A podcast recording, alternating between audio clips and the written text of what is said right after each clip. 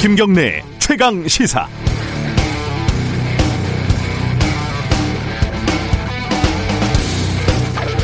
제가 무슨 무슨 날 이런 거 참 싫어합니다. 생일 챙기는 것도 민망한데 발렌타인데이, 빼빼로데이 뭐 이런 거는 요즘 아이들 말로 극혐입니다.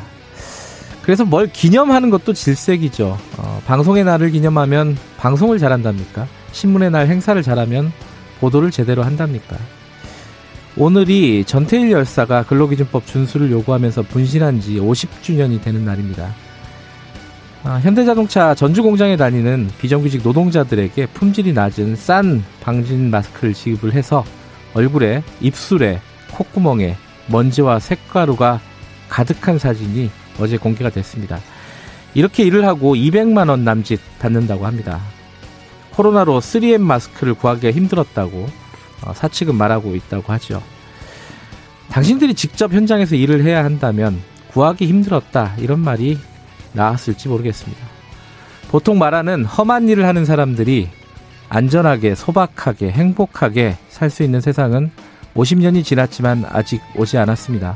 앞으로 오기 더 힘들어질 것 같다. 이런 서글픈 생각도 듭니다. 이재갑 노동부 장관이 전태일 열사 묘소에 꽃을 갖다 바치고 어, 문재인 대통령이 전태일 열사에게 훈장을 추서했습니다. 그래요. 좋은 일이죠. 그런데 이 전태일 열사가 그 꽃을, 그 훈장을 기꺼이 받을지 모르겠습니다. 기념보다는 노력, 시간, 행동, 이런 것들이 아직 어울리는 시간입니다. 11월 13일 금요일 김경래 최강시사 시작합니다.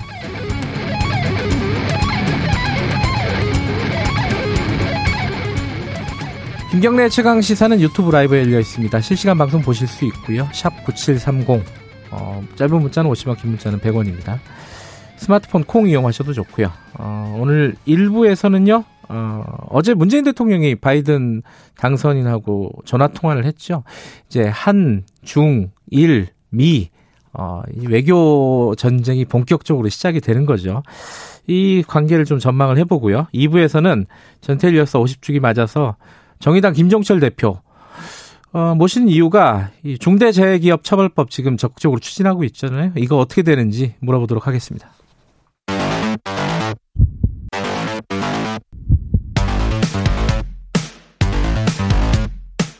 오늘 아침 가장 뜨거운 뉴스 뉴스 unboxing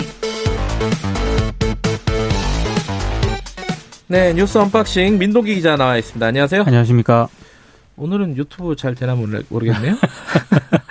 어제 유튜브가 한때 마비가 됐었다고. 그죠? 오전 9시부터 잘 안 돼가지고요. 네. 근데 또 희한한 거는 유튜브에서 아무런 설명이 없었다고요. 그러니까 그죠? 유튜브에서 유튜브에게 뭘 항의를 하려고 해도 항의할 수 있는 방법이 없습니다. 항의는 이제 이메일을 쓰는 방법밖에 없는 네, 것 같은데 답변도 제대로 안 옵니다. 그러니까 어제 왜 이런 일이 생겼는지에 대한 대답이 없어가지고 그렇습니다. 하지만 일단 오늘은 유튜브가 잘 열려 있습니다. 실시간 방송 많이들 봐주시기 바라겠습니다. KBS 일라디오 치고 들어오시면 됩니다. 자 어제 택배 노동자들 어, 관련된 최근에 뭐 한 10여 명이 사망을 했잖아요. 네. 이제 과로사일 확률이 굉장히 높고 그래서 이제 대책들이 나왔는데 여러 가지 좀 말들이 있습니다. 일단 어떤 대책을 내놨죠? 일단 정부 대책은 택배 노동자들의 장시간 고강도 작업 시간을 줄이는 데 좀 무게 중심을 네. 뒀고요. 일단 하루 그 최대 작업 시간을 이 택배 사별 상황에 맞게 정하도록 했습니다. 그리고 주간 그 택배 기사의 심야 배송 있지 않습니까? 네. 밤 10시부터는 업무용 애플리케이션을 차단하는 방식 등으로 이제 제한을 하도록 하겠다. 네. 이런 내용이고요. 그리고 지연 배송을 이유로 택배사와 대리점이 택배 노동자들에게 계약 갱신 거절 등과 같은 불이익을 또 주지 못하도록 하는 그런 방안도 포함이 됐습니다. 산재보험 가입 확대 방안도 추진이 되고요. 택배 노동자 작업 환경 개선을 위한 사회적 논의에도 착수할 방침입니다. 이게 지금까지 나왔던 택배 노동과 관련된 여러 가지 문제들을 언급들은 다 한 건데 네. 이게 조금 왜냐면은 일단 시간 같은 경우 또 알아서 정해라. 그렇죠. 밤 10시까지 심야 배송을 할 수 있다. 뭐 이런 거잖아요. 그죠? 그러니까 자세히 보면은요. 이제 이상한 표현이 있습니다. 권고, 뭐 유도 이런 표현이거든요. 이게 결국은 알아서 하라는 건데. 그렇죠. 알아서 하라는 거고 정부가 강제하지 않겠다는 그런 그렇죠. 얘기입니다. 예. 어, 그래서 그리고 또 하나가 택배 노동자들의 노동 시간을 단축을 하려면은요. 인력 충원이라든가 설비 자동화가 같이 가야 되거든요. 네. 근데 이런 부분에 있어서는 특별한 언급은 없습니다. 그러니까 정부가 일정 부분 예산 지원을 하더라도 업체들이 기존 방식을 고수할 가능성이 크다는 그런 문제 제기가 나오고 있고요. 네. 그리고 방금 말씀하셨지만 이 심야 배송 마감 시한 예시를 밤 10시로 들었는데 여기에 대한 비판도 제기가 되고 있습니다. 바로 어제 택배 노동자 과로사 대책위원회가 성명을 발표를 했거든요. 네. 노동부 장관이 밤 10시까지 일하는 것에 대해서 적정 작업 시간이라고 언급하는 것은 매우 부적절한 처사다라고 비판을 음. 했습니다. 이게 이제 결국은 핵심은 본질적으로는 돈이잖아요. 돈. 그렇죠. 이게 네. 어 택배 수수료 문제가 당연히 나올 수밖에 없어요. 왜냐하면 적정한 임금이 보장이 된다면 이렇게까지 일 안 하거든요. 사람이라는 게. 네. 근데 그 부분은 어떻게 지금 조정을 할 수 있을까요? 이게 참 정부가 내년 상반기 중에 택배 가격 구조 개선 방안도 마련하겠다라고 얘기를 네. 했거든요. 근데 이게 왜 정부가 내년 상반기라고 했냐면 택배 가격 인상은 소비자 부담 증가로 이어지기 때문에 네. 사회적 논의를 거쳐야 한다 이런 입장입니다. 네. 근데 지금 택배 노동자들 입장에서 보면은요.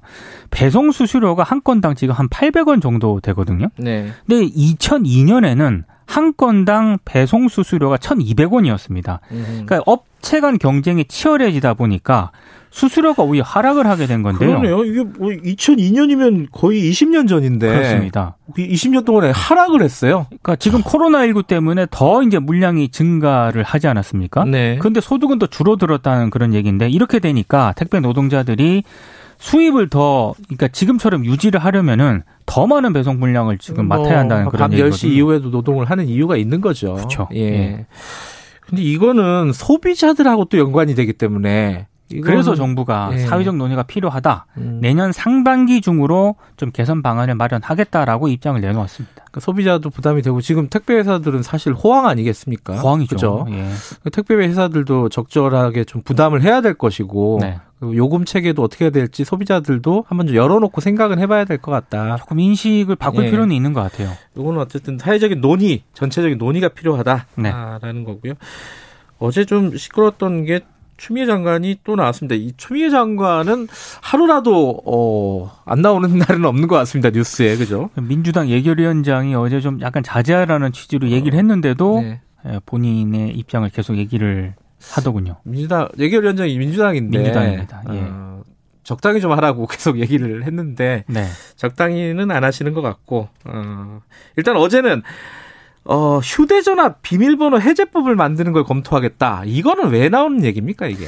그러니까 그 한동훈 검사장을 예. 폭행한 혐의로 최근 그 기소가 된 정진웅 광주지검 차장검사 있지 네. 않습니까?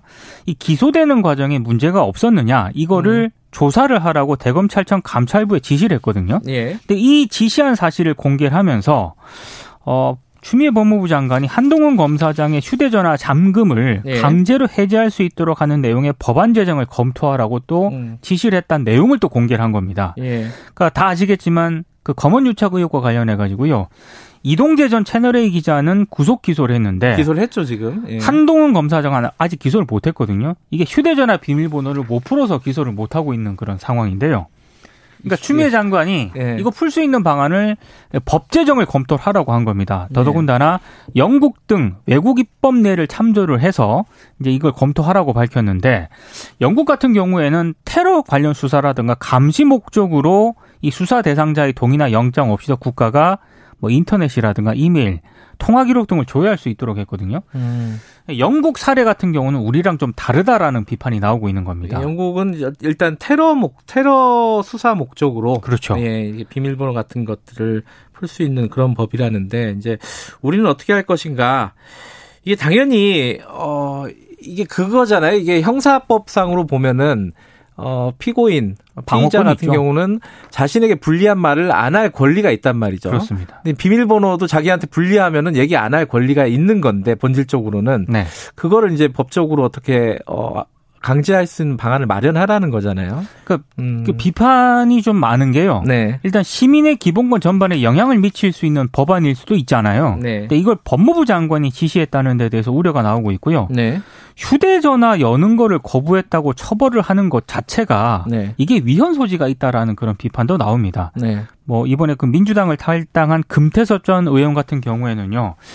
피의자 휴대전화 공개 강제 법안 제정 지시를 인권 유린이라고 비판을 했는데 이 법은 자백하지 않으면 불이익을 주겠다는 법하고 도대체 무슨 차이가 있느냐라고 비판을 했고요. 음. 그리고 민변 출신 민주당 국회의원들이 이 사안에 대해서 침묵을 지키고 있는 것에 대해서 굉장히 화가 난다. 예. 이런 입장도 밝혔습니다. 근데 좀 재밌는 거는 지금 국민의힘 의원 중에서도 과거에 이 비슷한 법안을 발언, 바, 발의했던 적이 있다는 거 아니에요, 그죠? 그러니까 김도읍 당시 이제 새누리당 의원이었는데 지금 김도읍 의원 법사위에 있잖아요. 예. 게다가 예. 예. 새누리당 의원 시절 때 2016년 8월인데요. 예. 비슷한 법안을 발의를 했습니다. 네. 그리고 네. 만약에 불응할 시에는 1억 이하 과태료나 1인 아, 하루당 1천만 원 이하의 이행 강제금을 부과하는 그런 내용도 음. 포함이 됐거든요. 네. 근데 20대 국회 임기 만료로 이 법안은 폐기가 됐습니다. 허허. 어쨌든 이런 논란들이 있, 으니까 추 장관은 다시 또 얘기를 했어요. 그러니까 음. 이게 인권국가 프랑스, 네덜란드에도 암호 해제 등에 응하지 않을 경우에 처벌하는 법제가 있다. 네. 형사상 자기에게 불리한 진술을 강요당하지 않을 권리가 있긴 하지만 이 디지털 시대에 맞는 그런 형사 법제를 마련하라는 그런 취지였다라고 음. 추가적으로 설명을 하긴 했습니다. 이거는 어, 한국법도 잘 모르는데 이 프랑스, 네덜란드, 호주법이 이것까지 알아야 되나? 어쨌든 이거는 전문가들 전문가하고 좀 얘기를 나눠봐야 될 것 같아요. 법 쪽에서 예. 좀 얘기를 좀 해주셔야 될것 예. 같습니다. 예. 이, 프랑스 법이 어떻게 되는지 어떻게 알아요, 그러니까요. 제가? 예. 예. 이건 좀 전문가들한테 얘기를 좀 물어봐야 될 것 같습니다. 어. 어제 문재인 대통령이 바이든 당선이 나고 통화를 했는데 일단은 참 이게 어 민망한 내용이긴 한데 뭐 일본보다 우리가 30분 늦었다. 근데 일본은 10분 했는데 우리는 또 14분 했다. 이런 이런 얘기들이 있는데 이게 뭐 늦은 거예요? 늦어서 이게 문제가 되는 겁니까 이게? 아니 그러니까 이게 지금 우리 쪽에서 먼저 시간을 네. 그렇게 자유롭게 얘기를 한 거고요. 네. 가장 편안한 시간대를 우리가 정하고 바이든 당선자 쪽에서 공감을 해서 오전 9시에 하게 됐다는 설명인데 네. 이 유치한 논란이 좀 어제 좀 벌어져가지고요. 예. 참 얘기하기가 좀 그렇습니다. 내용과 관련해서는 우리가 조금 있다가 어, 김진영 국립외교원장하고 얘기를 어, 나눌 테니까 그때 나누도록 하고요. 한 가지 좀 특이한 거는 바이든이 시를 좋아한다고 그래서 문재인 대통령이 시로 이렇게 얘기를 했다는데 참 품격이 있네요. 옛날 그 조선 시대 같기도 하고. 대선 후보 수락 연설하면서 이제 바이든 당선자가 언급을 한 시라고 하는데. 아 그래요? 예. 네, 어. 이걸 어제 통화하면서 문재인 대통령이 바이든이 시를 좋아하는군요 예. 어떤 시예요? 그거 잠깐 읽어주세요. 저는 뭐 모르겠고요. 아일랜드 시인 셰이머스 히니의 시라고 하는데 트로이의 치유라는 그런 시라고 합니다. 예. 예. 뭐 좋은 시겠죠. 좋은 예. 시일 것 같습니다. 예. 여기까지 듣겠습니다.